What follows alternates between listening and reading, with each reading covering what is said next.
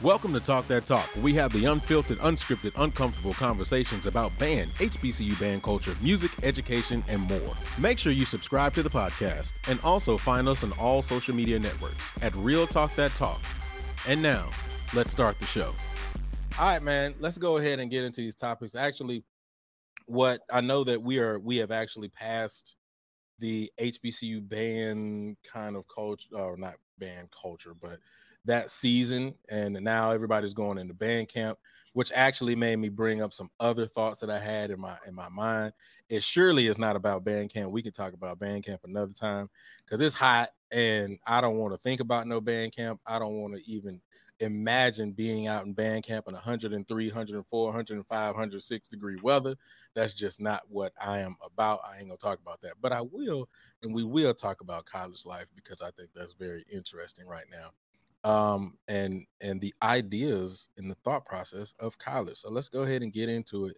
Um, so here's your here's the first question, and, and Maya, obviously we're gonna go back and forth, but why did you choose an HBCU?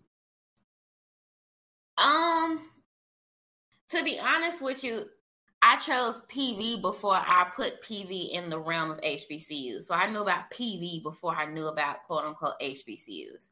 So I chose PV because I wanted to dance.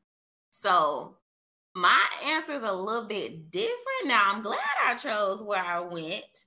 Um, but like I said, I it wasn't that I sought after HBCUs because I wasn't really as aware as I could have been. Um, neither my mother or my father went to a HBC, so you know it's, it's not like that was something that was passed down. So I frankly just chose because I want to be out there on the 50 dancing. Makes sense. Makes a lot of sense. Uh Walter's Walter's podcast, uh brother Walter, his name is his podcast is two cent, two cent you call it. Two cent you call it. I don't know that I, I don't know. Oh, it seems like a bunch of liquor. God dang, this is what happens when you got a lot of here. Anyway, seems like some liquor. Uh, but yeah, two two cent you call this. That's that's Walter's podcast. Um, why I chose a HBCU? Real talk. I honestly didn't know like anything else. Yeah. Um, and and it's not even like you know I was just completely oblivious to predominantly white institutions and things like that because my mother, uh, she did go to U of H. She did get uh, I think it was her master's degree from U of H or another undergraduate degree degree from U of H, but she also went to ULM. Uh, so I honestly knew about predominantly white institutions, but in the realm of like the spectrum of like college life and band and stuff like that, I, I, I really didn't know anything about a predominantly white. Only thing I knew was which HBCUs. Um, it was interesting going through my garage today, or not today, but Monday and Tuesday, because I had the chance, and I, I typically do this maybe about once every two years. I had the chance to pull out some of my um my applications and and um, scholarship letters, and it was interesting to see the number of HBCUs that I did apply to. But then I'm when now that I'm older, I, I always I'm looking back now and I'm like, why why just an HBCU? Mm. Um, so I, I, I really just did not and and was completely unaware of what predominantly white institution bands were. And the the truth of the matter is, you don't ever really see them come to your school to recruit you. See, that's a good point because I was just about to try and figure out if I can put myself back where I was when I was in school. And the only really quote unquote recruitment that I knew of was band related. It was everybody that was come back, coming back that went to Townview, that was coming back from their respective schools.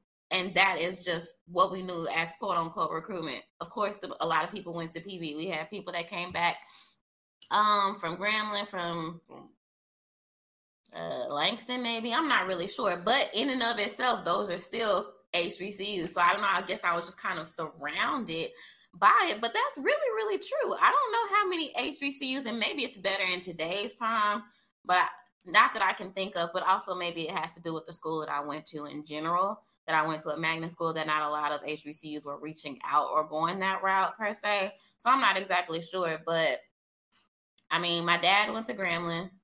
Um, my sister went to University of Houston.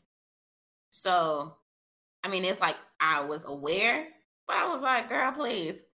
One, I was 17 going to school, right? So I I wasn't able to go far to begin with because my mom was like, no, we're not doing that out of state stuff. But um, I'm too young. But two was really more just like, I want to be a fox. So that's exactly where I'm going. Yeah, you were determined just to be a fox. I mean, which is fair. Um, you know, I, like I said, for me as a band person, as a trumpet player, as a screamer, when I was in college, I mean not college, when I was in high school, I only looked up real talk, screaming demons, and Trump Funk. That's all I knew. And I always wanted to actually be Trump Funk. I wanted to go to Jackson State and be mm-hmm. Trump Funk. Um, but when the opportunity came for me to do it, um, my the story really goes, my boys that I my crab brothers that I came with in high school with, they were gonna go to Jackson originally, and I was gonna go with them. Mm-hmm. Uh, but then randomly at the last minute, they made a decision that they were gonna go to Southern, so they ended up going to Southern. Uh, and I was like, eh, I don't want to go to Southern. I'm good, you know. Um, and really, I just didn't want to go where other people who had come from my school had gone. Uh, the typical places. So most of them were either going to Texas Southern, Southern, or Prairie View, mm-hmm. and I just didn't want to go there. Sure. Um. So yeah, but but on average, predominantly white institutions, unless it's a college fair, don't come to schools to recruit. Like you don't physically see band directors walking into band rooms mm-hmm. to recruit students. So I think that is the other reason that you that you know I specifically chose HBCU and why I didn't or was not aware of predominantly white institutions because you don't see them. Sure. So I guess for me, I guess my question would be, why is it that you do see don't see uh, those you know band directors and things or, or, or recruiters from predominantly white institutions walking into band room, walking into dance room classes, walking into auxiliary, you know, classes and and and coming into those those spaces and actually recruiting? Honestly, I I think that it. I can only speak from my frame of reference, of course, and I would like to say that possibly there's potential depending on what schools you're going to, right? So maybe had I went to I don't even know what would have been quote unquote a predominantly white or a white school within Dallas. I went to Townview. It was very much it's a magnet school, but when you think about um, the demographics of it all, there were a lot of black people that went there, and the band in and of itself was pretty. I mean, you know, pretty. You know. Anyways, yeah. so I think that maybe that has something to do with it because when I think about it now, like Dr. Zachary, right? He's very, very big on recruitment and has made it something to where he goes back and they do these tours, right? To be able to to give that type of exposure or recruitment. I don't know what the quote unquote white schools may be around town, but possibly schools like I don't know, USC or whom whomever, Ohio State, maybe they're going to those types of schools. Maybe they're going to the Mansfield schools and the Plano schools or whom have you. But I wasn't there, so I'm not exactly sure. So that would only be my thought process is that I think it just maybe comes down to where you're going to school. Because why would technically an Ohio State come to Little Old Townview or go to SOC or something like that? So I'll say this, you know, uh, I just worked recently for one of the top uh, programs in the state of Texas, mm-hmm. um, out in Duncanville, and they didn't come there either. But those kids go there. Mm. You know, those kids participate, and those t- those kids go to UNT, and they go to uh, Sam Houston, and they go to SMU. Like they go to these places, but they don't they don't come in you know into the band room and you know they don't have this bu- huge announcement band director from unt is going to be here so y'all make sure y'all try like it, it it just didn't happen at all but they but they go to those schools um and i think i don't know i i don't know if it's a sense of like we know they're gonna come anyway yeah that's what that was gonna be my next point do they they probably feel like they don't have to why waste the time and money my school and then our name that we've made for ourselves is what it is. So if people want to come, they're to come regardless. The numbers are not going to waver based off of did I make sure that I went to the northeastern region, the northwestern region, the southern region, what have you. We are Ohio State, we are whoever, the folks gonna come. So that's that's bullet number two. So is that a fair approach to take with HBCUs? Why why is it that HBCUs can't take that approach? I think it depends on which HBCU you're talking about, my friend. I, I, think. Uh, uh, so you think that if you really want to get into it, I think it depends on which HBCU we're talking about. So you're basically saying, in a nutshell, if and I'm just gonna spitball some out here obviously you know I'm going to name Southern. Mm-hmm. If Southern, Jackson, I'll throw Alcorn in the group, mm-hmm. and I'll even and and and I'll be fair. I'll even throw PV in the group. And the only reason I'm throwing PV in the group is because we've seen the numbers grow at Prairie View. Sure. So in, in in the past couple of years, as a matter of fact. So if we take those four schools out of it and we say they never recruit, you mean to tell me that schools like in Texas Southern and schools like Langston and um I'll say it, Texas College, uh Kentucky State, like these schools will never get kids unless they go out and recruit. I won't say never say never, but I do think that there is a scalable difference between the size of these programs year over year. I do think that and even if they do go out and recruit, right? Because I think it goes back down to a lot of the kids that are coming from or coming to these HBCUs are needing what? Funds, they're needing support. So I think it also depends on what type of pockets, how deep these folks' pockets are too. And of course, the bigger the program, sometimes the bigger the pockets. So I think that has something to do with it too. And I think it's the overall approach. We've talked about it, shows behind. It's really what's appealing to the folks it's really okay. Well, do I get to go out here and do a little dance, do a little one, two?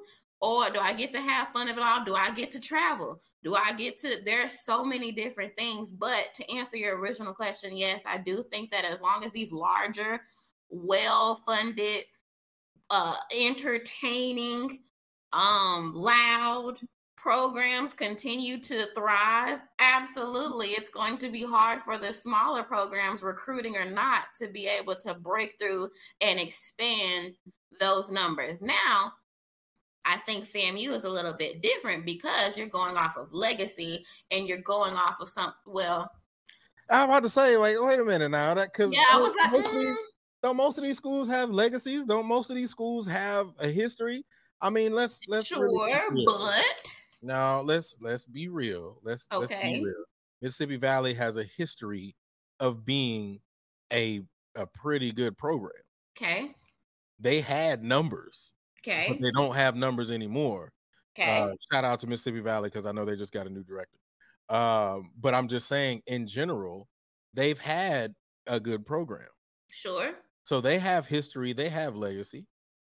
So where where does that history and legacy not matter anymore to where they they you know can't no long they have to now go out and physically recruit? I mean yeah that's a good question. I don't know the answer to that but i that's a good question because when you break it down to it i don't know where thing where the shift occurred right because there's obviously been a shift and a transition over the years whether we've had numbers go up and down even in our own program even at pv numbers have year over year typically have gone up, but we've still have seen some shifts that have happened. And it's just shifting style, shifting I was gonna say management. I'm thinking about work. Shifting, um, shifting that leadership. Still counts. That, that's still management, regardless. I mean, sure. Shifting leadership. Um, layers. It's layers to this conversation for sure. Yeah, I just, I, you know, that that that's something that does bother me. And and when I was teaching out there, uh, that's one of the things that I thought about. Like being there, I never even even when I was teaching in in Dallas Independent School District and I was there, I found it really interesting. I would because I, I'm I'm equal opportunity all the way. Like sure. anybody knows me, I'm not just gonna pump the HBCU. I'm gonna pump all programs. And I always say choose the program that's best for you, that's going to benefit you in the long run. That's what I've always told my students. Um, so I would put posters in the room of Texas Tech, obviously, because I, I graduated from there. But you know, I would put posters up. Well, no, I would put posters of Texas Tech. I would put posters of Sam Houston, but I have posters of stuff from like other HBCUs. I don't. Mm-hmm. But though those those HBCUs will send emails and call and be like, "Hey, we're doing a tour. We're going to recruit." The predominantly white institutions they hit you with the poster daddy. They send you the information on the band camp stuff, and that's pretty basically about it. They don't do nothing else. And I just find it very interesting the fact that there is this I don't want to say arrogance, but there's this like prestige of we don't gotta come around sure. and rec- try to recruit you because we know you gonna come anyway. But I think that there is a little bit to what you said and in relation to the change, right? Um, and the shifts in these programs, the consistency. FAMU, regardless of the situation, has been consistent. Sure. You know that you're gonna get that rattle. You know you they gonna come out on the field the same way. They gonna give you the same, you know, a pretty decent or same type of show. You know, without a shadow of a doubt, Southern is not gonna change. Southern is gonna be Southern. Southern's going to Southern. Mm-hmm. Jackson is going Jackson. And I think that in in in totality, I think that there is some truth to to what you're saying because there's a consistency of what they do you look at these predominantly white institutions and their programs, they don't shift in what they do. They are consistent across the board, and that's what people gravitate to. I think those kids, and I'm I'm just assuming, I think those kids see that and they see these programs doing the same thing, and that's just what they're interested in. So potentially, yeah, I feel that. I think possibly region or or or who's who within a particular state has to could possibly have something to do with it. But then also when I think about the predominantly white schools, I take it a little bit further than just the band experience as well. A lot of people still go and say that though the PWI degrees, a PWI, an education from a PWI is on a higher scale and a higher level than that of the HBCU. Therefore, yes, I may miss out on my band experience, or I may get a portion of a band experience if I'm going if I'm switching styles. But at the end of the day, my degree, that piece of paper, is going to have a particular name on it. And so at the end of the day, that's what I care the most about. And I'm going to go that route. I think that is potentially another factor of it as well. Yeah, I think, and and we we can dive into that a little bit more uh, because I, the next topic is is actually going oh. slightly into that. so, with that being said, let's switch over to the next topic. Welcome everybody to Talk That Talk, where we have the unfiltered, unscripted, uncomfortable conversations about mm. yeah, go ahead and get your drink, band, HBCU band culture, music, music education, and more. Man, y'all go ahead and tap that like daddy as soon as y'all come in, and also please make sure you subscribe to the Passionates Network. This episode will be up on all your podcasting networks. Just type in "Real Talk That Talk," except for on Apple Podcasts, where you just need to type in "Talk That Talk." It'll pop right up. You'll see all five of our beautiful faces. All right. So going in and continuing that conversation, is there a such thing as a BS degree? Is there a mm, is there a such thing as a BS degree? Oh Lord. Uh woo. Um um so yikes. This is not okay. Because okay, yeah. Mm, what do the what do the uh what do the football players have a degree in? It's like co- collegiate physical education. collegiate I mean, I'm not even gonna ask. I, I, mean, I don't know. Walter put it in the comments. He know what I'm talking about. Whatever. Yeah, I have no idea. We would always say a lot of the, the football players have this. They their major was I can't think of it right now um, yes, potentially. I don't know. I'm on the fence because being on the outside and having worked in corporate and knowing the eyes and ends that it's like you can really kinesiology. Hello, thank you. Um, and it's a it's oh kinesiology, uh, kinesio, kinesiology, yeah, kinesiotherapy, kinesiology, yeah, yeah, yeah, see, yeah. All right. See, I mean, honestly, those who don't know, a lot of folks I've heard people say that music degrees are bullshit degrees. Um, they those who don't really know the odds and ends that it takes health, human performance, health and human performance. That's exactly what I was thinking too. Um, I think that the masses will say it. I think that potentially yes, but I don't think it that has to be your end all. I mean, my degree is in psychology. You can say that it's a, a, a, BS degree because depending on if you don't plan to go to school and achieve your master's or or or get your PhD, then what are you really using it for? I mean, I we could break down the sciences of that, but I say yeah, I'm just gonna say yes and no. I'm just gonna say yes and no. so let me read this and and then we'll dive deeper into this. 15 worst college majors for a lucrative career. Number 15, advertising. All right, 14, mm-hmm. animal science. 13, athletic training. Uh 12, fashion merchant. There's a fashion merchandising degree? Absolutely. Never knew that. I Never. think it's a um. I'll look it up. Go ahead. Uh, eleven, religious studies. Number ten, hospitality and tourism. Number nine, fashion design. Number eight, paralegal studies. Number seven, art history. Number six, art.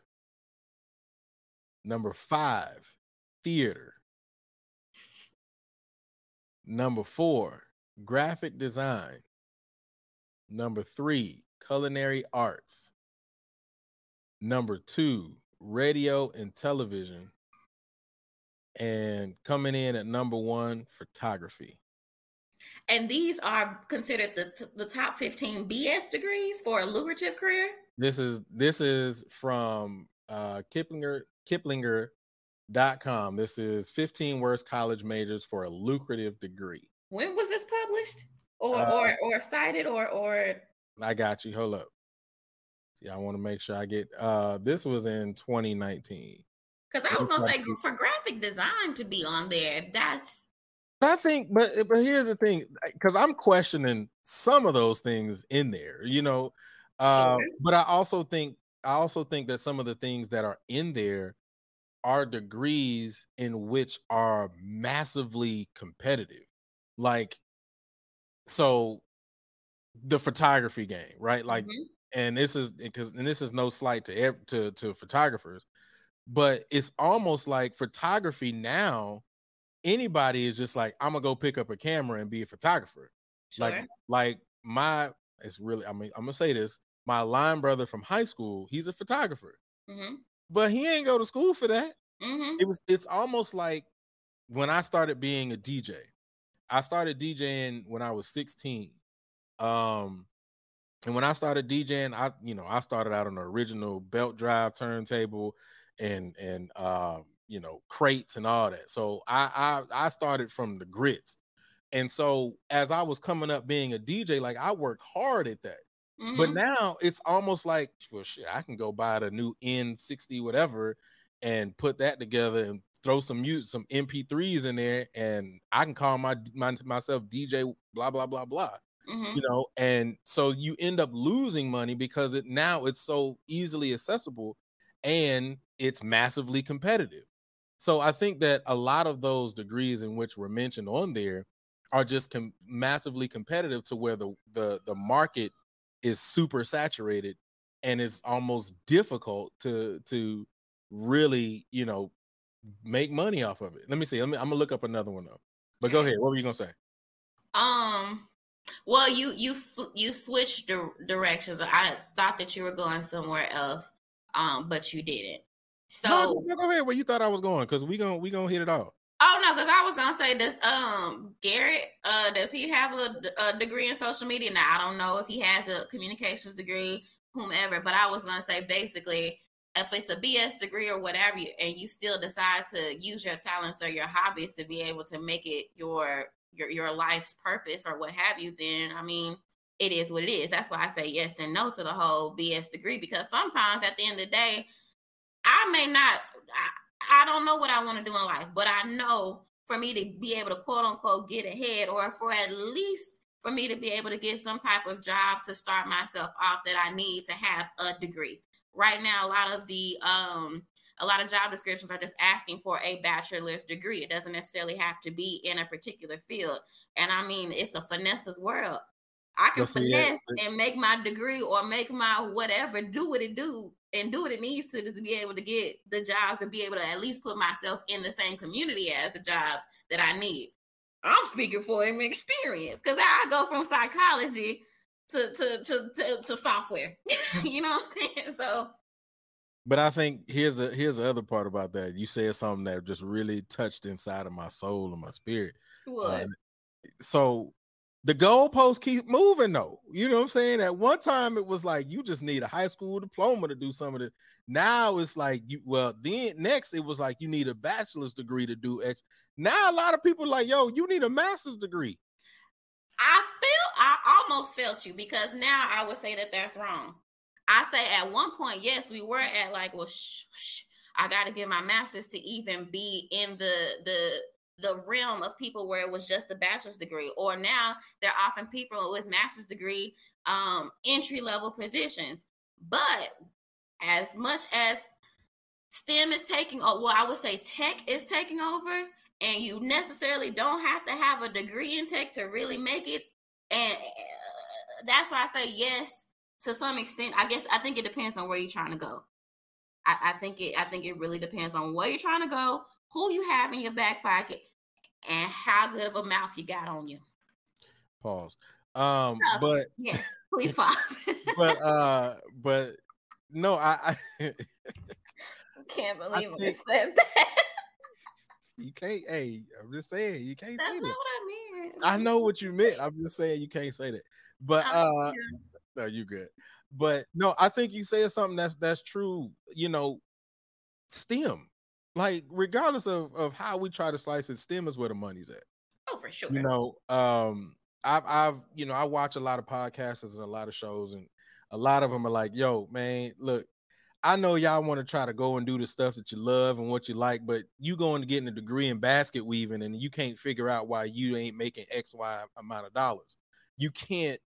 You can't think that you're going to be this as successful as you want to be and you not in STEM. That's where the money is. Everything else is like mm, you just trying to be fluffy. Yeah. I mean, the the truth is music is the same way. As a music as a person who graduated in music and music education, it's one super saturated, two massively competitive, three if you ain't gigging or I mean, you you to be working hard, bro. Like and, and I'm not saying that uh, no other situation you're not to work hard, but what I'm saying is you gonna. they just put up a post in Facebook. I don't know if anybody's seen this, anybody out there who's watching, they just put a post up in Facebook talking about the pay scale for North Carolina um, educators. Mm-hmm. They like super excited. They posted this just join up. I'm gonna see if I can find it in a second. But they posted this join up like, yeah, we're we're we're moving forward with our, our North Carolina education, the starting pay, if I'm not mistaken, was like 30. They said the the the the way the the pay that it used to be, I think was like thirty five thousand dollars. Starting pay for an educator. Child, the bus drivers in Plano ISD get paid twenty five dollars an hour, twenty three dollars. listen, when I saw that, I was like, that's got to be the biggest slap in the face that I've ever seen in my life. And then they had next to it the new the new starting pay, thirty seven thousand. Tough.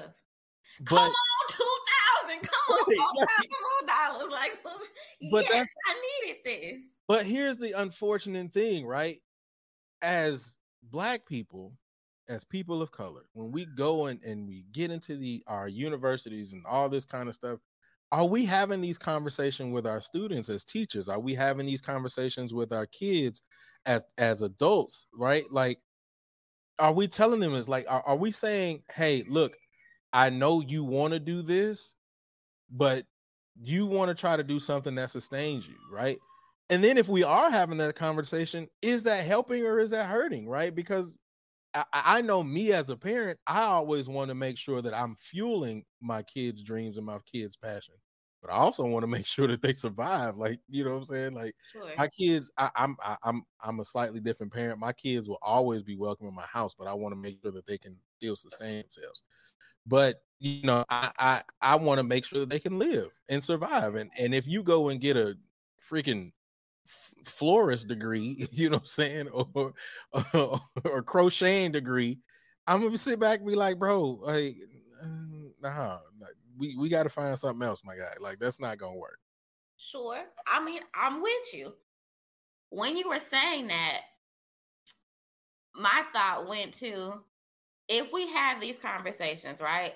Now let's say let's go let's go back to the side where a degree may not necessarily mean that you're going to have the lifestyle that you want and a lot of people are becoming entrepreneurs or they're making these businesses offer their talents or offer their side hustles younger and younger and they're starting to establish these platforms especially with social media to where they're making dollars um way before an, an astronomical amount of dollars than you know we've ever seen before. Yes there's still few and far between but i mean it's it, it's so prevalent to be able to go viral or for these things to happen and for you to get the the platform that you're wanting than it than it used to be. So all that to say, if we do have these conversations, ultimately, do we think that H or not HBCUs, but well, yeah, let's just say HBCUs or the bands in general will technically suffer, right? Because what if everybody's like, oh, I'm gonna figure out how to code while I'm in high school or whatever. I ain't even gotta go to school because I can be making hundreds of thousands of gajillion million dollars while before I even leave the house, before I even turn 18 or or what have you, and I don't even have to go to school. I don't even have to do whatever because I can sustain my life and my mama's life too. And I I ain't got to put out. Put I don't have to put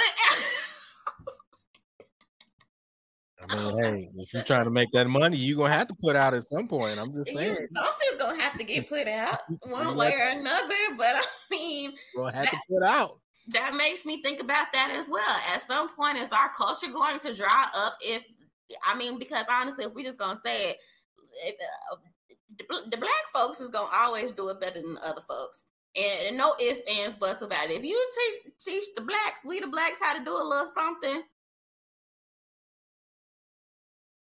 Mm, see, so I, I'm I'm gonna agree with Walter too, right? It's not necessarily only it's not necessarily only at HBCUs. It's really not. Well, sure, um, I can agree with that. You know, BS degrees, in my personal opinion, for those who do believe in BS degrees, are everywhere. Yes. Uh, but I think that we, I don't, I don't know. Well, let me let me post this up and then we get back to it. So this is it right here. If y'all can see that, previous annual salary, starting pay for a teacher, thirty-five 920.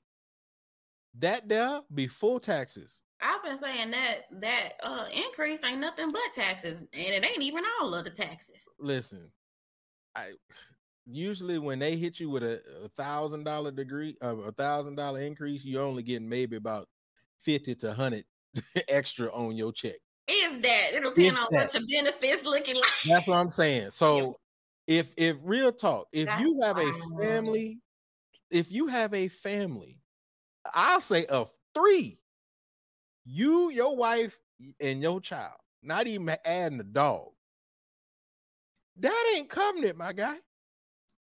And then they happy about this extra increase. They like, oh yeah, listen. We really about to give it to them. When I started teaching in the state of Texas, my my starting pay was where it said 25 plus. That was my starting pay in the state of Texas. The fact that North Carolina is doing that, that, that is just abysmal. Yeah. It's abysmal. And yeah, it's absolutely ridiculous. But that goes back into what we're we're talking about. The the the idea that there were there are some BS degrees in music is on there. Let me let me look let me pull up this other one. Uh, this is this is in 2022. This is from wealthydiligence.com. 10 worst majors in careers in 2022, lowest paying careers. Uh, so let's see if uh, some of the same ones from 2019 uh, are on this 2022. Number one, starting off the list, hospitality and tourism. Average salary is twenty-four thousand dollars. What is? Come on, please tell me what is hospitality and, and tourism? What is that? Like, do you just work in hotels all day? I don't know what that is. I think it, yeah, I think it has to do with that and like travel agencies and things of that nature. I think. Okay, I, I don't know. I, I I see that. I think U of H has a hospitality degree where they have they also have a hotel on the campus, and I think the hospitality students work in the hotel. So I'm assuming that that's what that is. Uh, number two, theology and religious studies. So if you're mm-hmm. trying to go be somebody pastor, you doing it because you love the Lord. And I, hey, listen, I love the Lord. I'm not going to sit up specifically. And you got a few mustard seeds of faith, okay? So, uh, number three, social work. Uh, mm. They said the starting average salary is thirty-seven thousand dollars, and that's ridiculous. Um, yeah. based off of what them folks got to go through. Listen, uh, human serve number four, human services and community organizations. Uh, so these are like substance abuse counselors, rehabilitation counselors. They the, the average salary is thirty eight thousand. Here it is, ladies and gentlemen. I got to put it out there because this is what it says.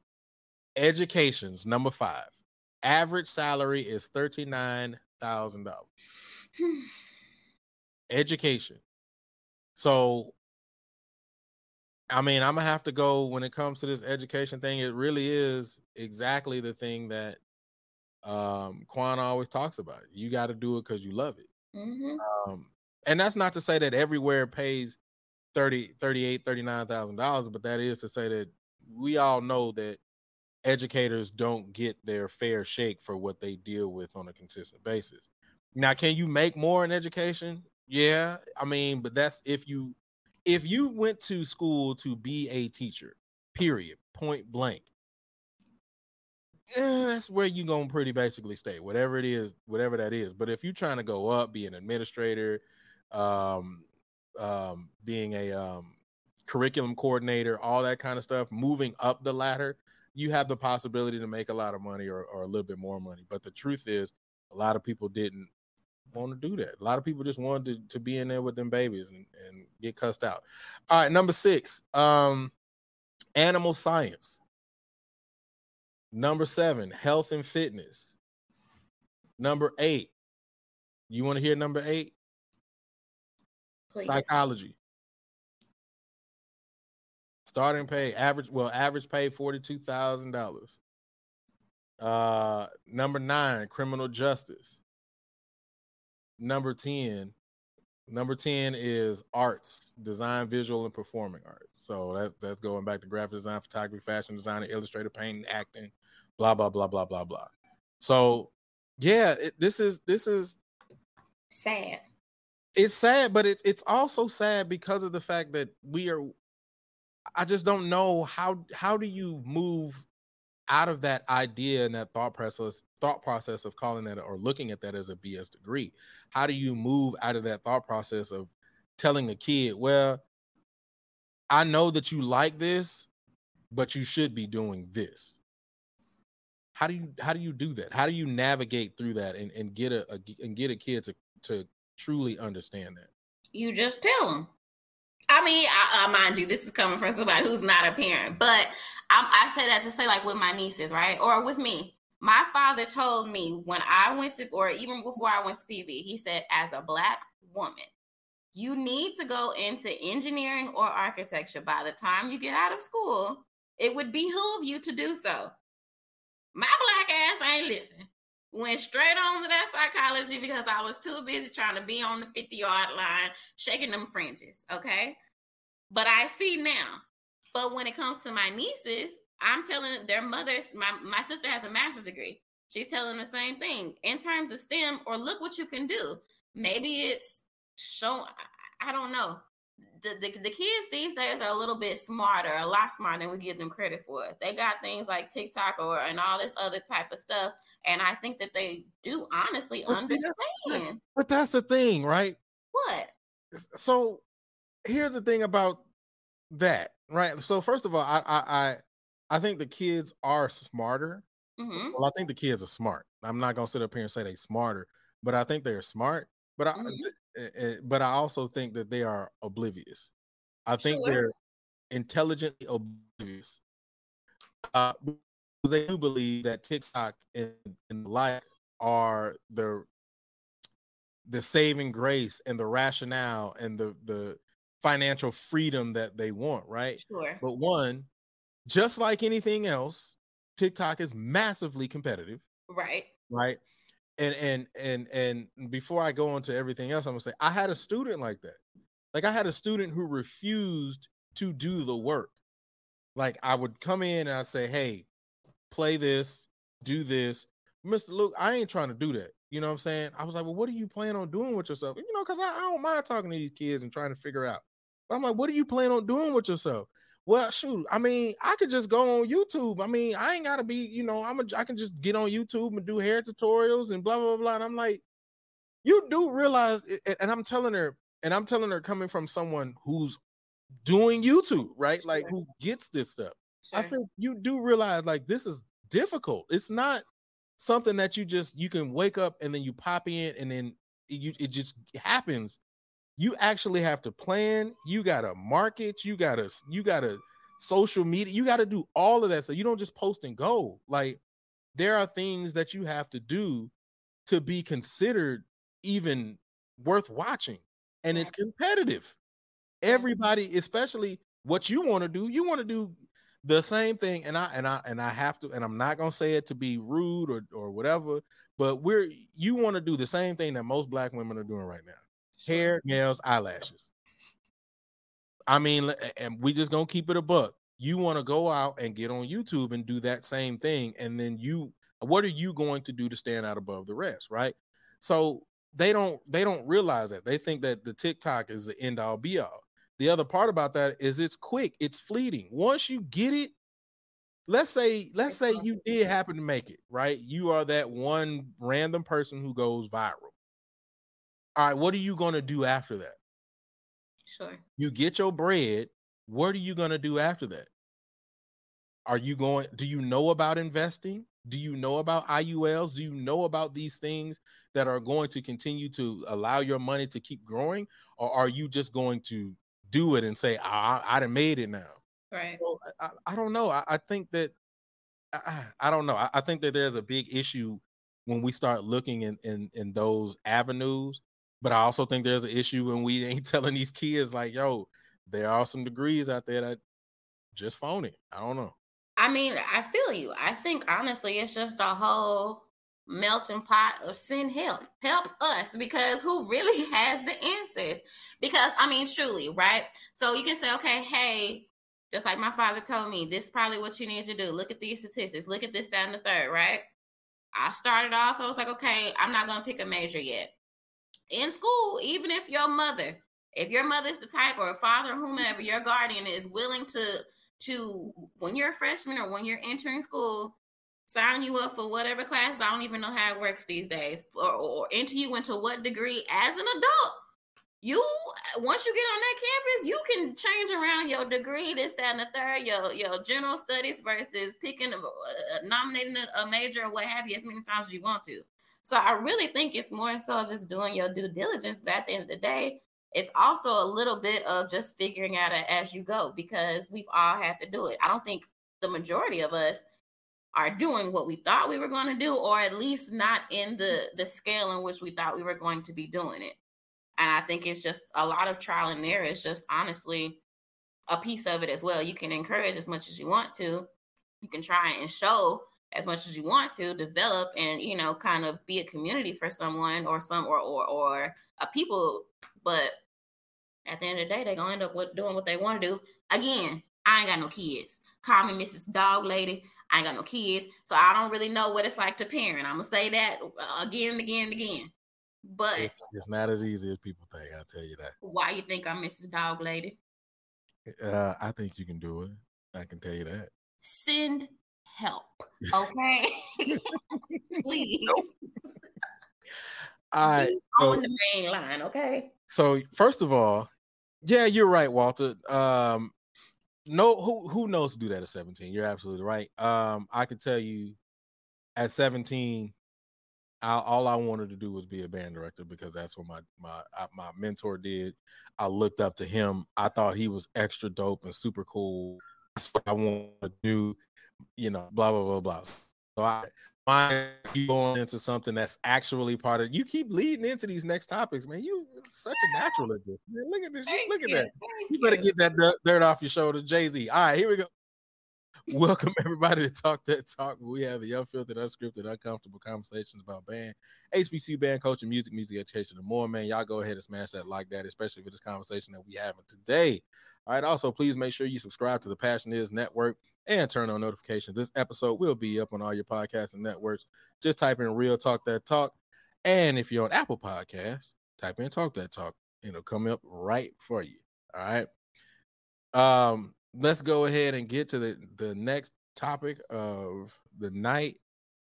I mean, we didn't have this conversation about BS degrees, and as a matter of fact, before I before I um, go to the next topic, I'll say this too. A lot of people don't know I do have a music education degree, but my music education degree is also a media. So I have a media degree. So the reason why a lot of people like, man, you know, you know how to do this, you know, I kind of know how to do that because I've been in a lot of different situations because of the degree. Um, you know, between I like I said, I started DJing at 16, but between that and doing videos, you know, I used to do videos for Norfolk State, the Spartan Legion band for a while. I did graphic design, I did all of it. So, you know, my degree in some type of way helped me, but it's still to me, um, and the totality of the degree, the degree still still kind of a BS degree. All right, uh, so here we go. So let's go to the next topic. Um, did you feel prepared leaving college? Did to you do what? exactly, exactly. Did you feel prepared leaving college? No, I didn't know what I was about to do. I stayed in college an extra semester just so I wouldn't have to leave. I picked up a minor in communications, call it a BS degree or a BS minor, just so I I was not ready to face the real world. I chose psychology. By that point, I had already fallen out of love with it. I knew I was not about to pursue it. I didn't really see myself going to get my master's degree at the time. I didn't see myself continuing school. I was in that brink of, I don't know what I'm about to do, but I know I'm tired of being in school. And I know I don't want to pursue my degree. So what am I supposed to do? So was I prepared? No. I, I wasn't prepared for anything. It was just building up the plane and, and, and flying it. But did I know that was I prepared for my career? No. Was I, did I feel like I could manage life? Yes. So I think that that it depends on which side of it that you're trying to be on. But in terms of feeling prepared, well, I wouldn't even say I was sure if I if I was prepared for life because that was a little bit of a shell shock as well. Being a little bit more sheltered and spoiled than than, than the average college student and beforehand was also a bit of shell shock to me as well. So did I prepare feel prepared? maybe all in all, I guess not. I didn't know what I was doing. I still am not sure if I know what I'm quite doing. I'm figuring, I have it figured out for the most part now. So, no, I don't feel prepared. And I would love to hear from somebody who felt that they were prepared because what does that look like? Yeah, I, I was I was definitely gonna say that same thing. Um, I don't know too many people who were like, "Yeah, I was ready when I left." I was like, but but I think that and I don't, and I don't know if it has to do with the university. I don't know if it has to do uh, when I'm talking about the specific university. I don't know if it has to do with the type of university, whether it's an HBCU or or, or, or predominantly white institution. Fair. Um, but I, I I really don't know too many people who were like ready to go when they left college. It was I'm figuring it out. Uh, and, and and it may be because I just know a bunch of people who are in education. I think that may be it as well, right? Because we've talked about it a lot on the show that a lot of educators weren't prepared when they tipped.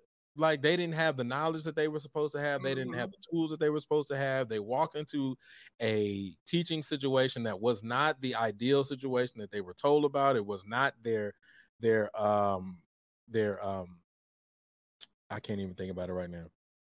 Their student teaching situation, it just wasn't any of that. And so when they walked out and they walked into their own position, it was a, a, a position of uncertainty. It was a mm-hmm. situation mm-hmm. of uncertainty.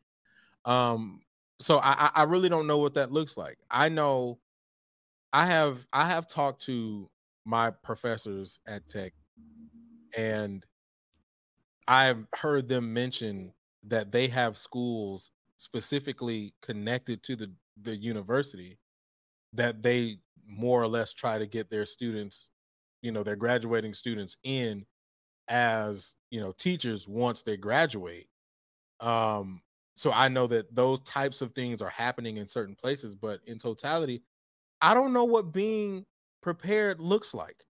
Yeah. Um, like people say, like you you were about to say, and I know kind of Walter kind of said it in in in the chat. He was prepared for life. I don't even know what that looks like, right? Because college you can say whatever you want to say. College shelters. It, it, it's shelters. But but you get three square meals a day, and if you living on campus, you straight. Like you not think about all that kind of stuff. Now, mm-hmm. And then eh, now it's a whole nother ball game when you're talking about loans and stuff like that. Because when you graduate, you wouldn't even think about them loans. You I was, was gonna say, who was worried about that? it was like, yo, I'm we still good. And then they all of a sudden you hit that graduation and they send you that information and you like, well, what the I wasn't I deferred. Deferred. That's what somebody told about deferred. Great. It still ain't gotta think about it. Pass it to the next year or next whatever. You are terrible. I'm uh, being honest. That's exactly what happened. You said what loans? I don't know. I, I don't know who she is. Defer it. We'll we'll think about it later. I'm just saying at the end of, oh god that's so terrible at the end of the day though i'm just saying like i don't know what look being prepared for life looks like like yeah what does that look like i, I can't listen i left houston went to virginia stayed in virginia for eight to nine years left virginia and went to st croix like that i wasn't prepared for none of that Sure. At all. I, I wasn't prepared to meet a, gr- a group of people I ain't never been around before. Like I I, I wanted the experience. Don't get me wrong. You know, you know, blue blue water. By the way, side note, I made myself a promise I will never again get in brown water again after living in St. Croix for two years. You ain't got to make that face. You don't act like you ain't never been to Galveston you know what that water looked like in Galveston. So and exactly, and when I when I knew better, I started to do better. Eh? Exactly. I ain't look. I ain't getting that mess no more. But yeah, I, I went to St. Croix and and I lived there, and I wasn't prepared for that mess either. Like I don't. I, I was trying to navigate that. Like they gave like when I got there, they set me up with a place which was super dope. I was I was happy about that. But I had never paid like rent before and dealt with my mm-hmm. own bills. And I'm out here in the middle of nowhere where nobody knows me. I ain't got no family around. And I got to navigate through that.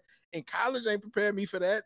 I was once again three square meals a day. I can eat as much and drink as much as I want to. And you gave me a card with some extra point daddy so I can go to the Pizza Hut if I need to or the Chick-fil-A. Oh nah, I was I was straight. I didn't want to leave either until I just got tired of college though. So that, that was a completely different situation. I mean, all relatable content. So honestly, it felt like a bit of a downfall, right? So I'm gonna switch it back a little bit. You know how just like the, the show with the high school students, how we told them, you know, you have that shift in high school, you make it to the top, you go back down to the bottom again. Yeah. It felt that same way leaving college, just in a different form, right? Because it's like, okay, let's put it in a band well, right? You you made head drum major or drum major, or you made section leader or band captain or whatever whatever your leadership or what just the fact that you had four marching years, SWAC hours, MEAC hours, whomsoever hours in your back pocket, right? You got hours you, Hours, hours, hours on hours, you know, yours, mine, hours. so you have you known on campus, right? You you have this clout you have this comfort. Now I'm about to not only do I have to figure out I'm going into code switching mode because now I'm leaving my HBCU, I'm leaving my folks. going into the real world. I'm just an itchy bitchy little number. And damn, when I walk out, you trying to tell me these folks ain't gonna know who I am. That's tough. That's tough to deal with, depending on who you are. I got to start all over, and I don't even know where to start from. Child, please, you that we don't talk enough about postgraduate depression, because that's a thing too. Because I definitely felt myself like, shit, this is See, what it's like. See, first of all, first of all, I hit the I agree button, and it was really funny because you were talking at the same time, so it was like two of y'all Oh, at the same oh, time. I didn't hear it. What happened? No, you. I agree. That's what I'm saying. I do agree. Anyway, Postgraduate depression is something. yeah, I mean, but real talk. I, first of all, I've never even heard of that. I think that is something that needs to to, to be talked about. Post postgraduate depression. That is real. I don't know It's if that's an actual. Oh, I think it's a. Let It me look it up. It's a. It may be like a thing thing, but that's like a thing thing that's made by people. A thing thing, maybe like a Twitter thing, something like that. But I mean, yeah, Don't don't post don't get me graduation anxiety. Post graduation, post grad depression.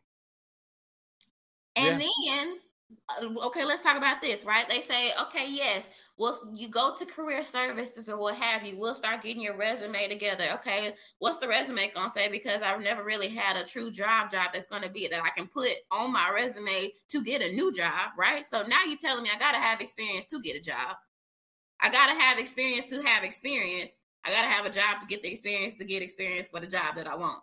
Okay, fine. Now depending on on on, on what type of community or or how much uh knowledge or, or or mentors or whatever that you had you get a job okay?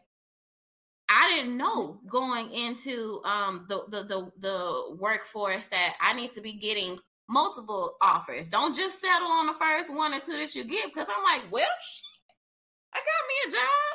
I got my little money coming in. It's up. Like i'm good no, girl, you need to be out just because you got your little um uh, whatever my starting salary was. Yeah, but are you doing better? But then that goes back to well, dang, is it because I chose psychology that I'm that I'm only able to choose from these quote unquote jobs, or really and truly, what jobs am I supposed to be trying to get? Listen, you are preaching right now. Oh, oh, I'm upset because I I, got my praise break I remember that, Maya. I remember that. But but I remember. See, I got the praise break praise break music on for you. But I just remember my situation. I remember when things got so frustrating for me that I, and this is a true story, I threw my degree. Like Mm. I was sitting in the house looking at the degree, and I'm like, bro, I cannot get hired. Mm-hmm. Like I've graduated, I got my hours, but I cannot get hired. And I just threw my degree. Like, man, F this degree, dog. Like, Mhm. what is it doing for me? Mm-hmm. You know what I'm saying? Like, and it and it's really like you just your you what you just said brought that memory back for me because I now remember what that felt like. I Mm-hmm. graduated and had nothing. If it wasn't for, well, first of all, the grace of God, I'm gonna put that out there, Father. If it wasn't for you, then none of that would have been possible.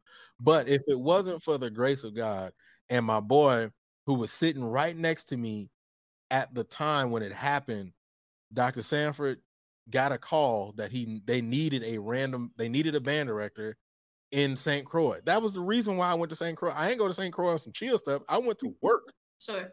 But the only reason why I got that call is I was sitting in the room at the Mhm. time when he called, and my boy was like, Yo, Luke can go. And I was like, I can go where? He was like, Dog, shut up, pack your bag, go. You going? That's yeah. the only reason, that's the only reason and way that I ended up starting my teaching career was from that specific situation. So I, I had never heard of postgraduate depression, but I realized I had that shit. Like, it's, it's a it's a thing it's a thing and people wonder why like and this is kind of going a little bit off topic but you know when we talk about people who have less than or or people who may be homeless or whatever it's not many of us are one two three paychecks away from being in that same predicament we wonder what if we look at the statistics. I mean, sure, there are other things that come to it, but just say, let's put ourselves back when we graduated, right?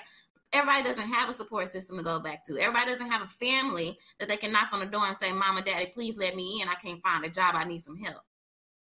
So and, it could have been any of us. And oh, hell, oh, you talking about you talking about they didn't have it. Some of these parents, and especially old would not. parents, is like, no, nah, you're not coming back to my house. You're grown and you're gone. You're grown and you're gone up out of here. Absolutely. So it's like, damn, this is just a spiraling conversation because it's like, okay, well, now, sure, we want to be able to get the new generation. We want to get them amped up. We want to get them excited. We want to get them um, to go the quote unquote best route that they can potentially go to so that they can further themselves as individuals and citizens of this god awful place we call Earth. Okay, but then let's think of the severities that can potentially come with it, the pros and the cons. Those are the types of things. What if, if if you are not hitting it, if you don't have the direction that says no, you need to start interning as soon as you you you keep sophomore year or whenever you are first able to start interning, you need to be doing that internships and um I can't think of the other word from a co-ops. Maybe it's co-ops. Yeah, you need to be doing that. You need to be volunteering, Greek life, all these different things. All those things can definitely help you. You need to be building a network. Everybody does not have that same scale or that same journey within school. So it's likely that a lot of these kids are going to continue to be in those same predicaments that we were. And I mean, it's 2022, it's the roaring 20s again, if you ask me. So it's like, okay, well, when they get out of school, now what? Again. But see, I think here's the here's the truth about it, you know, and, and and I like I said, I watch a lot of podcasts now, you know, and listen to a lot of podcasts um, a lot of people are saying that we about to go back into like a depression. Um, because the truth of the matter is, let's be real. If we're gonna be super, super honest, the middle class is being cut. Hmm. Like there's really only going to be the rich and the poor, and the middle class is is slowly going away. Hmm. What does that look like with these kids coming out of college? Hell, going to college, mm-hmm. getting and creating massive debt before they come out of college. You know, we we at this point we're lucky to be able to have, you know, certain people who have come in and like, yeah, we're gonna pay these people's college, you know, college debt when you all graduate. Like we've we've had these really nice situations, but on average, that's not happening. And these kids are coming out, well, hell, going in, creating debt, coming out, starting a life in a in a system and an economy that is on a whole broken. different level. Yeah, I, yeah, broken. But now they have to navigate through that, find jobs when it, and, and I go back to the educator side of it, find jobs in a situation where educators are making a mass exit and they just gonna they're gonna what swoop them in give them this this this chance to be able to teach to find out how bullcrap it is so they can then step away from education to find or figure out their lives again like it's it is it is a crazy crazy situation mm-hmm. um and i don't know I, I i don't i really wouldn't know what the answer is but i will say that on average i don't know anybody who has been prepared to leave college if there is one like you said in the chat i need to hear from you um, please um, because i would love to know what I, that look at look like. And I pinned the link for you guys to come in. We got one more topic, and then uh, I'm gonna start bringing folks in. But I pinned the link. If you're on YouTube, uh, you can watch it, or you can come get it on YouTube. But I, I pinned the link inside of the chat. All right, let's go on to the last topic, and then after that, uh, we'll let some folks in uh, so they can get their thoughts off and talk that talk with us. All right, welcome everybody to Talk That Talk. Uh, we have the unfiltered, unscripted, uncomfortable conversations about band, HBCU band culture, music, music education, and more man, this has been a heavy, heavy conversation. So, man, y'all go ahead and smash that like that for this conversation today. Uh, also, please make sure you subscribe to the Passion Is Network and turn on notifications. This episode will be up tomorrow on all your podcast networks. Just make sure you type in Real Talk That Talk. And if you're on Apple Podcasts, type in Talk That Talk and it'll pop right up for you. Last one, last topic. Uh, I really felt something with this one, and, and, and it really coincides with what we just talked about. Um, and I actually have kind of a personal story with that, but we'll talk about that. Um, I didn't finish my degree. Am I a failure?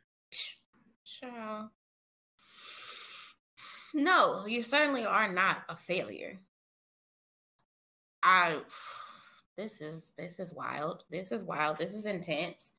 No, you're not a failure, but it's like how do you tell somebody that, right? Cuz what am I supposed to do, right? No matter what the issue was or the reason for me not finishing my degree. Okay, if the next best thing is you're not going to finish your degree, go to work. If electricians, if plumbers, if those types of skill sets are not readily available, or you know, like something, or if you don't have like a talent, a hobby, or something that you can grasp in the back of your pocket, what are you supposed to do? You didn't finish your degree, you're not a failure. But again, how do you tell somebody that when you say like, oh, somebody with a bachelor's degree or a master's master's degree feels the same way? So no, absolutely. Like I would never want anybody to feel like they're a failure. But then, okay, what do we do? What's the solution? Because I don't know what it is. Because now everybody's in this broken boat. This is heavy. So here's a true story. Okay, give me one. I'm listening to you. I gotta go stir the pot real quick, but I can hear you. making noodles. All right. Um, so this is a true story. The true story is this: the only reason why I um stayed at Norfolk State is because I didn't want to come home and and feel like a failure. That is the honest to God truth. Um so I, as you guys know, from Houston, went to Virginia, stayed in Virginia, ran out of money. Like I marched my four years. I marched the fifth year because because I had I had more hours to take and ran out of money. Had to beg Doc. Said, Doc, man, I need some more bread. I, I, you know, I ain't got no more bread, blah, blah, blah. He said, Well, Luke, I'll give you some more money if you march one more year. Didn't want to march that year. That was the year of the Honda, uh, the the big Honda show, 0607. Um, but you know, still had a couple more hours to go even after that year. Um, and Norfolk State is high as giraffe. Yeah, and so, but I, I, I didn't want to go home. My mother was like, "Yo, you can just come home and go to Texas Southern." I was like, "Mom, I don't want to come home and not finish something that I started." Mm. Because I didn't want to feel like mm-hmm. a failure. Um but I've met so many people who did not complete their degree and they feel like they have not been successful in life because of that fact. They feel like they have failed because of that fact. Um, so yeah, I, I just I wonder, and th- that's where this question came from. Like, if you didn't finish your degree, do you are you truly a failure? I I don't I don't believe so, but I get it. I get where how someone could feel that way. And it doesn't even have to be so much as finishing your degree, no matter what degree it was bachelor's, master's, PhD, associates, GED. How do you tell somebody, hey, or especially when you had the folks that was like, you can do this, you we're gonna set you up, go go, go here. I'm I'm gonna make sure I take care of whatever. It wasn't for me or no matter like i said it doesn't matter how you didn't finish degree whether you didn't have the money whether you just didn't follow you you didn't like it life happened. Life could happen and swoop you right up on out of that thing without you even necessarily wanting to leave. True. So it's like I, the, the, resounding statement is no you're not a, a, a failure. But again and then what right? So how do we fix that how do we improve someone's thought process on themselves? Because it's easy to say, like, well, had I finished my degree, then maybe I would have had a better chance at life. Maybe I would have had a better chance at getting an opportunity or or or getting a particular job. But then you have other people on the other hand that say, well, I chose not to go to school or I dropped out of school because I wanted to, and I'm doing far better than I ever foresaw myself doing or being. So, I mean, for anybody who's who's who's well, because I mean, technically, we've all been there. Whether it was degree or not, we've all felt like a failure or didn't necessarily complete something that we wanted to. So, I think that that's just a life lesson that no, you're not a quote unquote failure, no matter whether you know what the issue is or what happened. But yeah, like this is this is heavy because there could be many reasons why someone did not finish. You see people going back to school every day. You know, you, you see all, especially on social media, oh, daughter and mother, mother and son graduated, or someone goes back to school and achieves their their bachelor's degree at, at 92 what, whatever the case may be. It can be done but again it does not take away from the fact of your initial experience or what caused you to leave. No you're not a failure. Absolutely not yeah i you know and, and you you hit some nails on the head there you know. The people that i have met who have not completed and feel like a failure i've also met people on the other side who who had this dream and this goal of what they were going to do when they graduated and then they graduated and they didn't get the job that they wanted to and now they're working at i don't know jc penney or something like that and they're like i just feel like i'm not living up to my potential and i failed because i'm 27 and i'm not where i want to be i think i think both sides are a major issue mm-hmm. i think one side of the issue is it's more you you get people like me who were like I didn't want to feel like a failure. So I just just kept accruing debt because I didn't want to feel like a failure. Um, and then you have those people who are like, well, I'm I'm a tip and I'm gonna be all right. We just gonna figure it out and I'm gonna mm-hmm. have to mm-hmm. navigate it. I think there's just so many different sides of the spectrum. I think that what we have to do I, I think there's a such thing as I mean, we know such thing as tough love, right? Like we we have to we have to find a way to be encouraging. I don't know, be encouraging with still, you know, putting our foot down. I guess if, if that makes sense, right? Like, no, nah, man, you didn't fail, but you're gonna have to figure it out. You're gonna have to navigate through that, right? Like, and I think that also has to do with parents, our parents, our parents, you know, before us, where they put this stigma on us that we have to do it a specific way and live the quote unquote American dream. Listen, ladies and gentlemen, if you're watching out there, the American dream does not exist anymore. Period. It does not. It may have existed in the 80s, may have. It was still uh, around a little bit in the 90s as of now, the American dream does not exist. Go to college, get a job, you will be straight, does not exist anymore. Now it's just a completely different thought process. As a parent, I'm not telling my kids that. Mm-hmm. Now, I will tell your kids you're gonna have to work for what you want. Sure. But I'm not telling my kids that you're gonna go to college and you're gonna do it. Uh, I, I, can't do that. I, I'm I'm going to encourage them to go to college. Don't get me wrong. Sure but I'm not, I'm also not going to tell them that it's the end all be all. And I'm not going to make them feel like it's the end all be all. Now, if you're going to choose to go to college, then I'm going to want you to be successful in it. But I'm not gonna, I'm not gonna say that's the end all be all. Um, so I don't know. I, I think that's just that's just my my thought process. And I just don't think that you are a failure if you don't finish. No, I don't think so either. Not not in the least bit.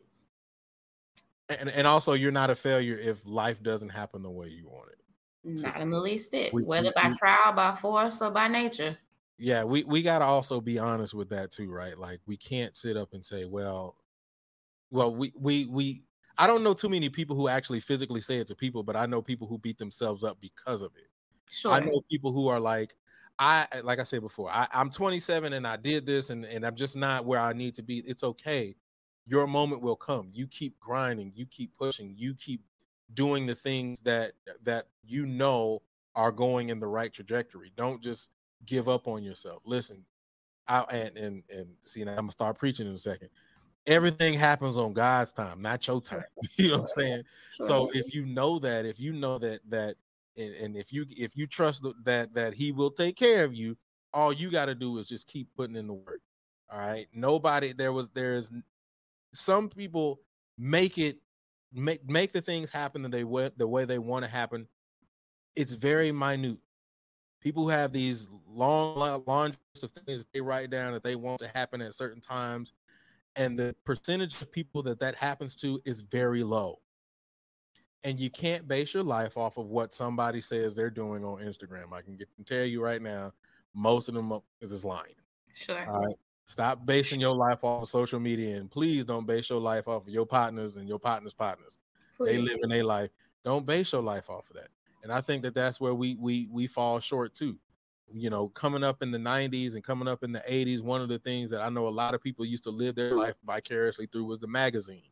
You know, mm-hmm. whether it was Word Up magazine, you know, we used to I don't know if I don't know if you had a Word Up magazine, but back in the day we used to I know what a Word Up magazine I'm saying I, I, you may know what it is. I don't know if you like had. Yes, I, I yes. But yeah, you, also, you know, yes, I know. I had one. You know, you your word up magazines, your source, you know, uh Ebony's, Jets, all that. Like we would people would look in that and they would say, This is what I want, and this is what I aspire to be, and this is what I think that it should be. I want to live my life like this. And then when it doesn't turn out that way, you think that you are failing. No, those people are living the life that they should be leaving, leading. You live your life and it will happen the way you need it and or want it to happen. All you got to do is trust and know that you are being led in the right direction by your Lord and Savior. I'm sitting up here preaching, Lord. It ain't even Sunday yet. It's Wednesday, Lord. Oh, Lord Jesus. Amen. All right. So um, but yeah, so I I just think that's what it is. I think that we're living too much vicariously through our social media as well. I think that's what's also happening. Oh, for sure, because it's definitely a facade, a sim- simulation, all of it all. Because I can tell you, right, one of my girlfriends, um, I know somebody right now. I'm talking about at least 80,000 followers. You would think that the going is going on, okay? But when I tell you can't feed themselves, has to be taken care of by, you know, so please don't let that that fool you because just as great as it it looks to be, majority of the times, well, I won't say majority of the times, but it's not always what it's cracked up to be or what it seemingly looks like. So yeah, you you you being nice majority of the time. I'm I'm just shut up, Justin. Uh majority No, it's a dude. It's a dude actually. Ah, uh, Smith. He's gonna try to look the page up too. All right, it, it's a dude that should actually like when I talk about brands, partnerships, all types of stuff should be hitting it, but it's it, it's knocking on somebody's door to get a meal to feed themselves, asking for twenty dollars to put in the gas tank type. Like, I mean, I mean, like I said, I think it's a majority of the time though. Like, oh, for sure. Like, I mean, like, I listen. Listen, I'm, I'm gonna just go to put it out there. This ain't got nothing to do with what we talk with with this specific conversation, but it does. Like, like I tell my wife all the time, like, stop looking at these chicks who who think they got these like super dope bodies. Like these bodies are fake, bro. And then they'll put it up like it's real. It ain't real. You now don't make it. it hard for the natural body girls. Now, now, no, do no, no, no, no. But that's not what I'm saying. What I'm saying is the natural. I think the natural body women need to be a little bit more prevalent. But what happens is that's not what's happening. What's happening for is sure. going to get paid, getting getting their bodies paid for, and then saying, "Come and buy my tummy tea," and then saying, oh, "All yeah. you got to do is buy these little band daddies my tummy tea, and also get on my little program." They ain't really do. You know right. what I'm saying? Like most of these people are faking. So there there is a is there a sector of people who are really doing it and getting out of the mud and you know what I'm saying actually working for it? Absolutely. Sure. But, but the majority of, of, people on social media is faking it. I'm just gonna keep it hundred. I'm ain't no I mean, no, you exactly right. And take it a step further. I mean, I'm back in fake capital. I'm in right smack dab in Houston where everybody is a celebrity. Hey, hey, hey, hey, hey, man, we're not gonna. Hey, we're not. We're not talking about. No, this is talk that talk. So we're gonna talk it. Everybody is a gajillionaire. Today is seven one three, man. We ain't gonna exactly prime day to talk about it. Oh man, don't do that to me. Fakers Finesse's day. Ah, okay. Yeah, yeah. Now you know everybody down here is a celebrity. Everybody is that girl. Everybody is that dude. Everybody got stacks on stacks on stacks. I can go get a section whenever I want to, and I should just be walking around with my, with my glasses on, my my ant shaped body, and whatever the case may be, just because it's it's it's it's Vanessa's country out here. That's but I'm gonna be real. Being somebody from the city, that is that's actually a new new. It's been that way. It hadn't always been that way. No, no, no. I fully agree. But I'm saying right here, right now, this yeah, and Atlanta, Atlanta, and this, child. Yeah. Houston, Houston, and Atlanta is is pretty basically very, very scam capitals of the world. yeah, I'm. Not, I ain't gonna lie to you. You absolutely right.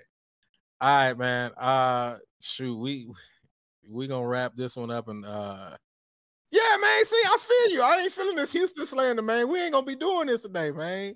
We ain't, we ain't gonna be doing it, man. We not. It's, we not. There's no slander. It's nothing but facts over here. Hey, look, I didn't come up in that era of of the city, so that ain't that ain't that's that's that's this new age. That's the new age. But it's still re- relevant right now. Mm, I guess. All right, man. Let's go ahead and, and uh, let some folks in. Kuan trying to get in here. I don't know if I should let Kuan in. Now let him suffer. Yes. All right, uh, let's let Justin in, and we're gonna let Kuan in while Justin got his got his topic going. All right, come on, Justin. What's up, bro? Justin, you yes. on mute. Uh, we can't even hear you, dog. Yeah, oh, he's maybe speaker not working. Try again. Check your audio uh, settings. Let's go ahead and let uh, Kuan in. His old phony picture. Not bad, Kelly. Oh, also, man, uh, if you guys want to get in and talk that talk with us, man, I uh I pinned the the link in the top of the chat and YouTube, so you can go ahead and hit that. If you want to, uh, Justin, uh, come back out. No, because we can't hear you. So go back out and then come back in. God, leave my big face on here. All right, what's up, Kuan? What's, what what you got, bro? Phony. You want to do all that, and you ain't got no sound, no no nothing. Oh Lord! And yeah. you in the car. I can't hear. Are, are you talking? Oh, y'all phony today, boy. Y'all, y'all ain't no audio coming. Can't hear you either. You hear me now? There we go. There we go. We got oh, you. Well, I about to say, I don't know what's going on. Man, y'all mm-hmm. on here preaching tonight, man. I'm talking about I'm in this thing Yes, yes, Maya. that uh, what it was that post graduation depression, whatever that was, y'all talking about. Listen, yes, I went through that thing. I'm talking about you got to keep up with the Joneses. Like you, you, you got to find a reason to graduate because the kids that actually look up to you because you're so popular on campus, they graduated before you. You know what I'm saying? Uh, that's a you know you start not to know people on campus. Thank you.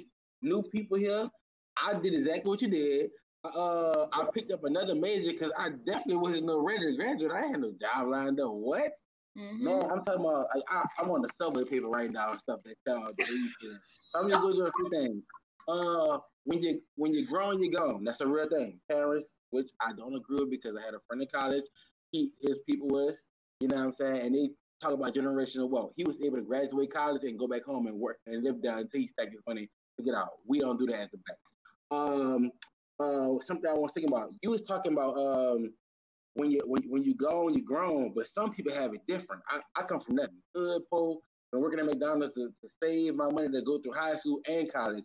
I'm talking about I know a situation to whereas a dude graduated college and he had to his family depended on him to be mm. the breadwinner now because they sacrificed him to go to college. Mm. And imagine if he didn't have a job. Like you know what I'm saying? Mm-hmm. So like that's a whole nother depression. Your your family gave all their money to you to go to school, and you you ain't turned out to be what they thought you was gonna be. So imagine that. Um, what I was saying. Oh, the, oh, y'all was talking about the um the photography and stuff like that. Like sometimes I do be saying to myself, I graduated in mass communications, public relations, and I got a degree in criminal justice. And sometimes I sit up here and say, like, dang, I really could have did this without a college degree. Pick up that camera like your like your friend Luke.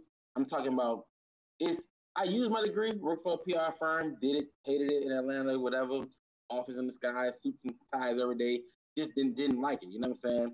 But then picked up this. Now I'm living better than I ever thought I would be. Like my you just said, Houston, the, the uh what is the, the the fake it till you make it capital of the world. try try being able to I can buy a section any night of the week I want to. But sure. try having it and not really not having it. I could, but do I want to? Sure. No. So y'all preach about so much stuff. I just want to let y'all know y'all would hit the nail on the head. I'm talking about Luke when you was asking uh, ask for most um, scholarship money. That was me asking the housing lady because I was an RA. Can I be an RA oh. one more semester so I wouldn't have to pay for my housing or whatever? And doing the same thing like this needs to be talked about more. You know what I'm saying? Last thing, you went to college. I'm from the hood, epitome of the hood. I was the one that um when somebody go down, Jay go inside because you can't be out here because you got to be the one to leave out. I'm talking about when you went to college and everybody expecting you to be so much, but then you watching your friends who didn't go to college like start their life and start businesses and make a lot of money that no debt. So dang, the one who probably envy me for going to college probably making more money than I am after I graduate. You know what I'm saying? Last thing I said, one last thing. Career services at a lot of these schools be BS. Yep. I'm talking about I interned for career services and I was like, I got a job at the school being a recruiter, so I understand how things work. I just feel like we just need to do a better job. Like now, when we talk about band scholarships, I'm cool with a lot of band directors in the in HBCU. I don't even promote their schools a lot unless I know for sure you you trying to give money to these kids to help. Like, is they gonna have a thousand dollar debt each semester? I can work with that because I can give a kid another thousand dollars. He can be going to school free. Versus us just trying to get kids to go to school. Like Luke, you say you might not even preach college to your kids. You probably gonna preach whatever. It's so much like y'all really y'all we get exposed and stuff on this live, but we hitting the nail on the head. So I just want to let y'all know there's some real topics. Me and my subway paper. I don't know if you got a little Instagram sign, but y'all is on it tonight. I just want y'all know. hey man, anytime you already know how it is, man. We we gonna try to keep it as real as possible, bro. Yes, sir. Man, appreciate you, man. As always, as always. All right, man. Hi, thank All you. Right, what you want, Kuan? Say, bro, stop all that, bro. Stop all that. stop all that. Miss y'all too, bro. You like you like the big brother that, that was like, bro, he don't want to play the game with me, bro. Come yep. come on, bro. I'm yeah. trying to be great out here. I'm hey, trying man, to you, be great. You good with me, man. You good. What's good? What's good? You you just hanging out or you you just trying to tap in with us? Trying to get in on the last couple of minutes or you just want to talk? Yeah.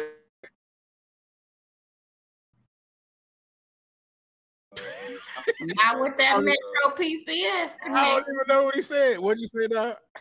He said, I...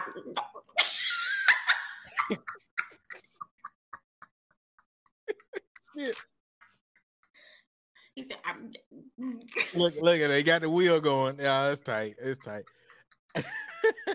we gonna leave him up. We gonna leave him up. Come on here, Chuck, man. What you got, bro? What's up, family? Y'all doing all right? Yeah, we good. Hey, what's up? Um, well, first of all, uh, first and foremost, I apologize. I came in late. I'm just waking up from that after band camp nap. I see mm. Kuan is in band camp right now too. So, um, listen, before you even go in, that after band camp nap be the best nap uh, ever, bro. I was like, stuck to the bed. I was glued to the bed. Listen, that time go by so quick when you snoring and you wake up, you like, God dang, five hours. hey, real, real, talk. My daughter, she's she's 12 and she's coming to band camp. She's always came to band camp, but she's actually participating oh, uh, with the dance line. And she, I woke up to a text. This is real. She was like, um, Dad, you didn't wake me up. We're late for camp. She thought it was the next day. Yeah, I, I did. I did that one time uh when I when not when I first started teaching, it was about maybe four years after. Mm-hmm. Man, I was knocked out and I woke up and it was night. And I was like, oh shoot. And I started getting up and I looked at the clock. I was like, oh man, God damn, I was laid back down. That's exactly what happened. I was like, babe, it's not even the next day. So like, that's so sweet. right. So, uh, but no, uh, when I came in, uh, it's crazy. You know, Julie and our, our stories very are, are, parallel in a lot of ways. Um, and and one of the things that I was thinking because you were mentioning about like running out of money, you know, and that was definitely it definitely happened, you know, happened to me. But you know, what if it was, you know, I, I, think of my situation a little bit. Like I went, my first year was at a school that, you know, I didn't want to go to, um, but I had to go because money, you know, it was being taken care of. Everything was taken mm-hmm. care of. And, and, and, coming from a single income home, my dad being a retired military and, and my mom medically retired, you know, it was like, hey, this is where you got to go.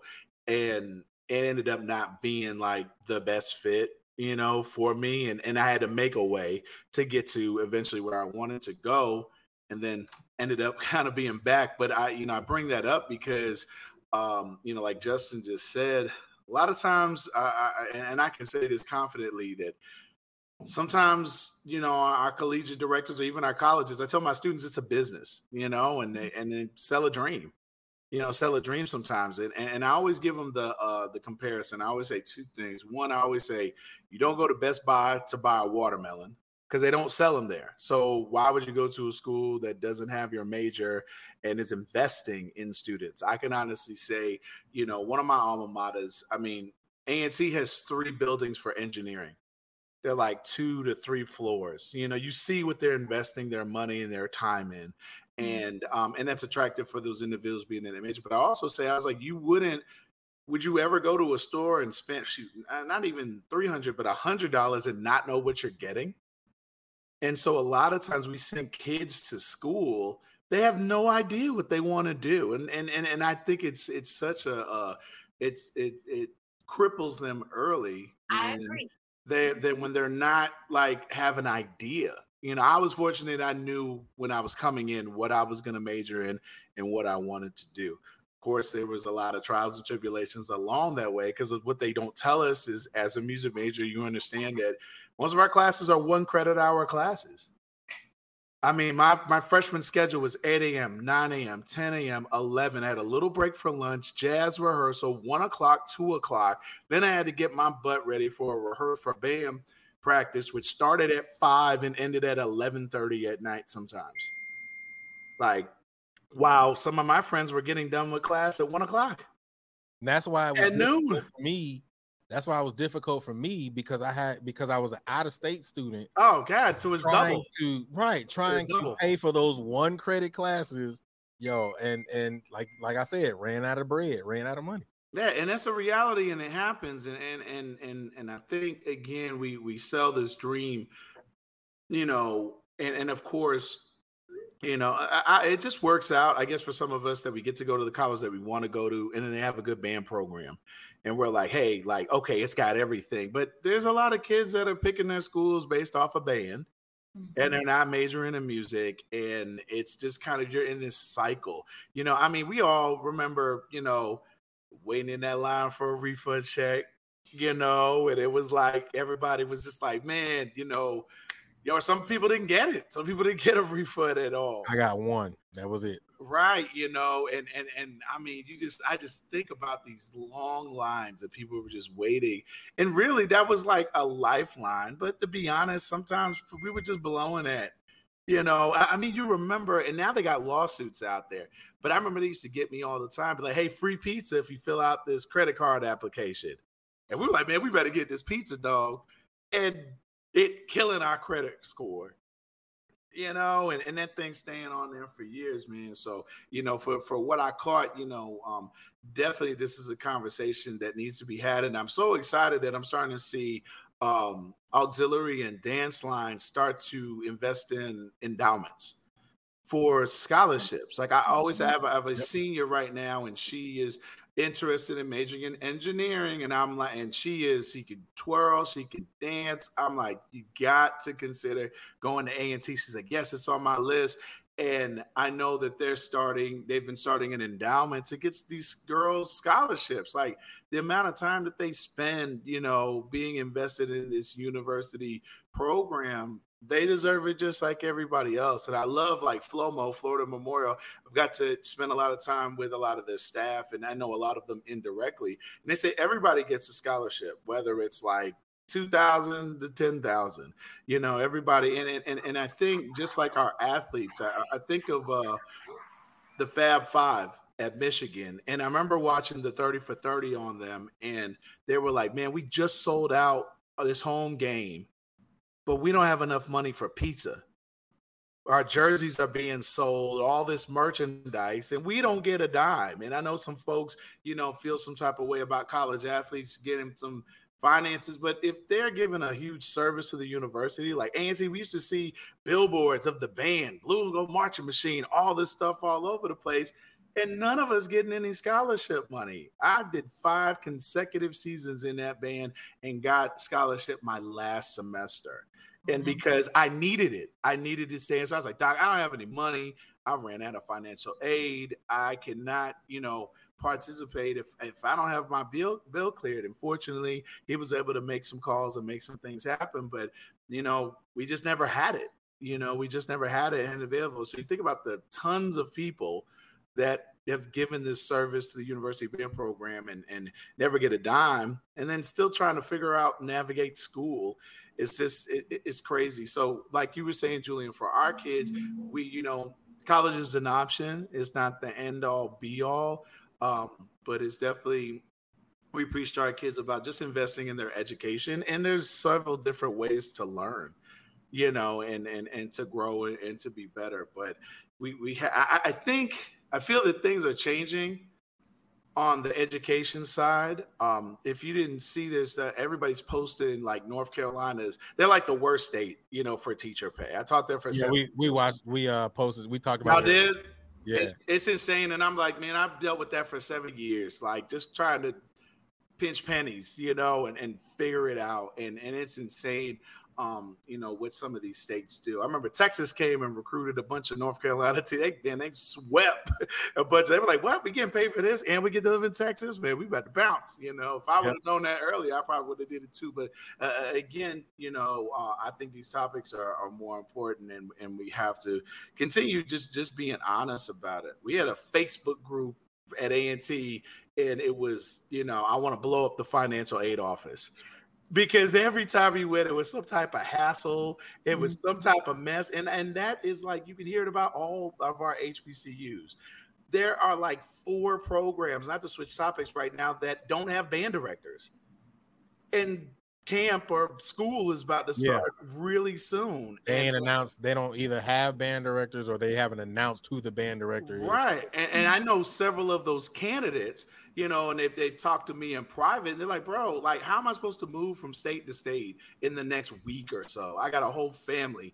Some of them are not providing moving expenses. Some of them are not like the pay is horrible. You get paid more teaching in public schools than you do on these university levels, but you have way more responsibilities. So, uh, again, these conversations have to con- continue being told. I feel that there are a shift because I did hear of some universities kind of upping things up on the finances and moving expense. And I'm like, okay, you know, they're starting to get it. But uh, again, um, you know, we, we we sell this dream, and and there's so much attached to it.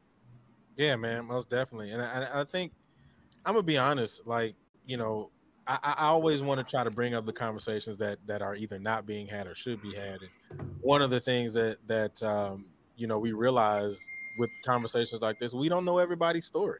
Sure. You know, we we look at everybody, and that kind of goes back to that social media thing that we were talking about earlier. But we look at everybody and we we see them like, oh man, they doing all right, they they all right, you know. But we don't know their story.